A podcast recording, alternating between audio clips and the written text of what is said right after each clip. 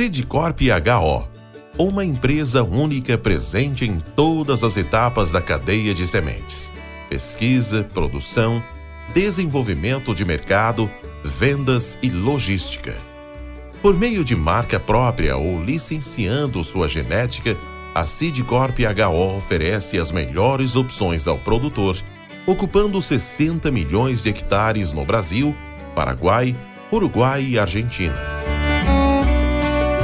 Sidcorp HO, uma empresa presente em todos os elos da cadeia de sementes.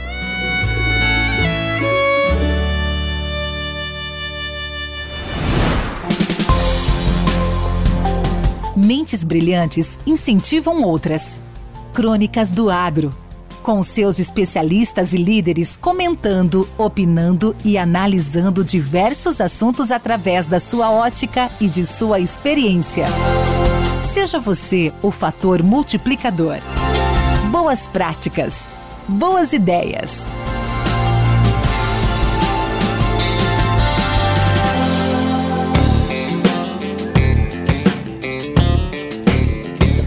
Olá, é, meu nome é Eduardo Rara, eu sou engenheiro agrônomo e gerente de geração e difusão de tecnologia do CTC, da cooperativa Comigo, em Rio Verde, Goiás. E hoje, a convite do meu amigo Valdir Franzini, estou compartilhando com vocês um pouco das crônicas do agro e falar de uma, uma área que tem chamado muito a minha atenção, até por estar assumindo agora essa parte de gestão e difusão de tecnologia que são uso de ferramentas né, que podem auxiliar, principalmente os colegas que trabalham com gestão de equipe e geração, banco de dados. É uma experiência que eu estou passando e gostaria de compartilhar com vocês essas ferramentas né, que hoje existem e que podem ajudar bastante. Bom, primeiramente todo mundo conhece, acho que a primeira delas que eu tenho feito muito uso é, são as ferramentas de, de reunião virtual, né? Como Zoom, Google Meet, o Teams também são plataformas que vieram com a pandemia e ficaram mais, mais fortes ainda né, com a pandemia, com, com a obrigatoriedade de fazer as coisas no mundo virtual. E é muito legal poder, os recursos que são disponíveis, né, como a gravação de alguma palestra, como o compartilhamento de tela, nada vai substituir né, o olho no olho, cara a cara, mas essas ferramentas elas têm se tornado bem mais, é, digamos assim, amigáveis e proporcionaram também muito mais interação, né? Isso com certeza já vai facilitar um pouco mais as reuniões que a, gente tem que fazer praticamente diariamente e além de, baixar o custo, né, que é muito importante também. Uma outra coisa que eu gostaria de salientar, que eu vejo muito, que eu fui descobrir também e principalmente a pandemia acabou me obrigando a usar, foi a ferramenta de gestão de equipes né? São, existem várias delas na internet hoje. É, só para citar uma que eu utilizo é o Trello. Muitos de vocês devem conhecer. É uma ferramenta muito bacana, ela é gratuita. Ou, essa, a versão inicial dela é, muito, é gratuita, né? Você tem as versões pagas conforme a sua necessidade, mas é muito legal, principalmente para os colegas que trabalham em, em, regiões né, que tem que é, é, trabalham com equipes né, em, em diferentes regiões do, do, do estado, do país. Isso é muito legal porque, principalmente, além de você acompanhar as atividades, você fazer um planejamento, você ter todo o status de como está um projeto. E o que eu acho interessante, né? Você, é, o fato de, da cobrança. Na, né? na, verdade, não existe a cobrança, né? Mas sim o acompanhamento e o compromisso. E, e a gestão à vista, né? Quando a gestão é feita à vista, onde as pessoas podem ver o que todo mundo está fazendo, isso gera um comprometimento, do meu ponto de vista, da, da equipe.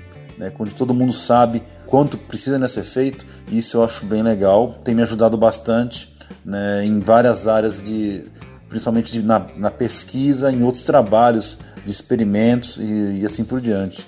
É uma dica que eu deixo, eu acho, eu acho que cabe em qualquer segmento, não só no agro, né? inclusive no agro, mas até em casa mesmo, nas atividades rotineiras do dia a dia, vale a pena.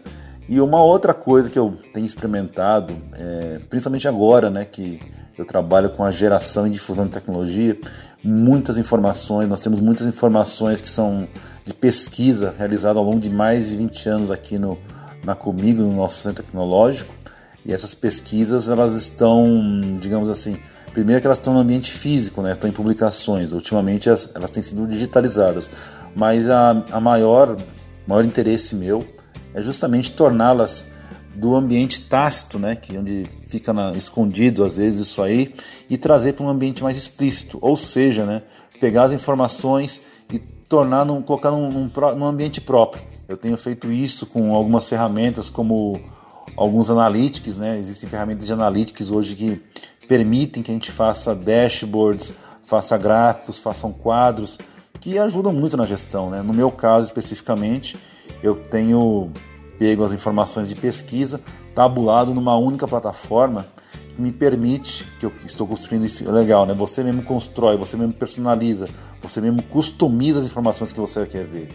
Então me permite, por exemplo, saber é, em qual cultura tem sido feita a quantidade de, de pesquisas por cultura, dentro de cultura, qual produto tem sido mais utilizado, qual a, praga tem sido mais estudada, qual o insumo mais utilizado. Isso é extremamente importante. Às vezes é, a gente passa despercebido e, e, não, e, não, consegue analisar realmente quais são a, a, o que já foi pesquisado, o que está sendo o, é, mais divulgado, o que falta pesquisar. Eu acho que quantificar, trazer isso numa, num ambiente mais tangível, trazer isso numa forma de visualização, ajudaria muito. Ajudaria não, ajuda muito o gestor que mexe com uma gama muito grande hoje de informações e dados. Né? Hoje, essa era da informação tem muita coisa, tanto que as pessoas falam que a carreira, né, uma das profissões é, promissoras para o futuro, é o data science, né, o cientista de dados. E realmente, com o volume de informações que estão chegando, com essa internet 5G que vai possibilitar um, uma movimentação de dados cada vez maior, nós vamos ter muita informação e poder já dominar ferramentas que vão nos ajudar a filtrar informações é extremamente importante. É isso aí, gente. Né? Eu queria compartilhar isso com vocês na Crônica do Agro.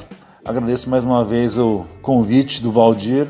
Estamos à disposição. Um abraço, até mais. Com temas expressivos e dinâmicos, esse intercâmbio semanal visa oferecer um melhor desenvolvimento em suas habilidades profissionais e nas atividades e práticas do seu cotidiano. Somos da Academia do Agro, o podcast para todos aqueles apaixonados pelo agronegócio. Te aguardamos no próximo episódio. Até lá!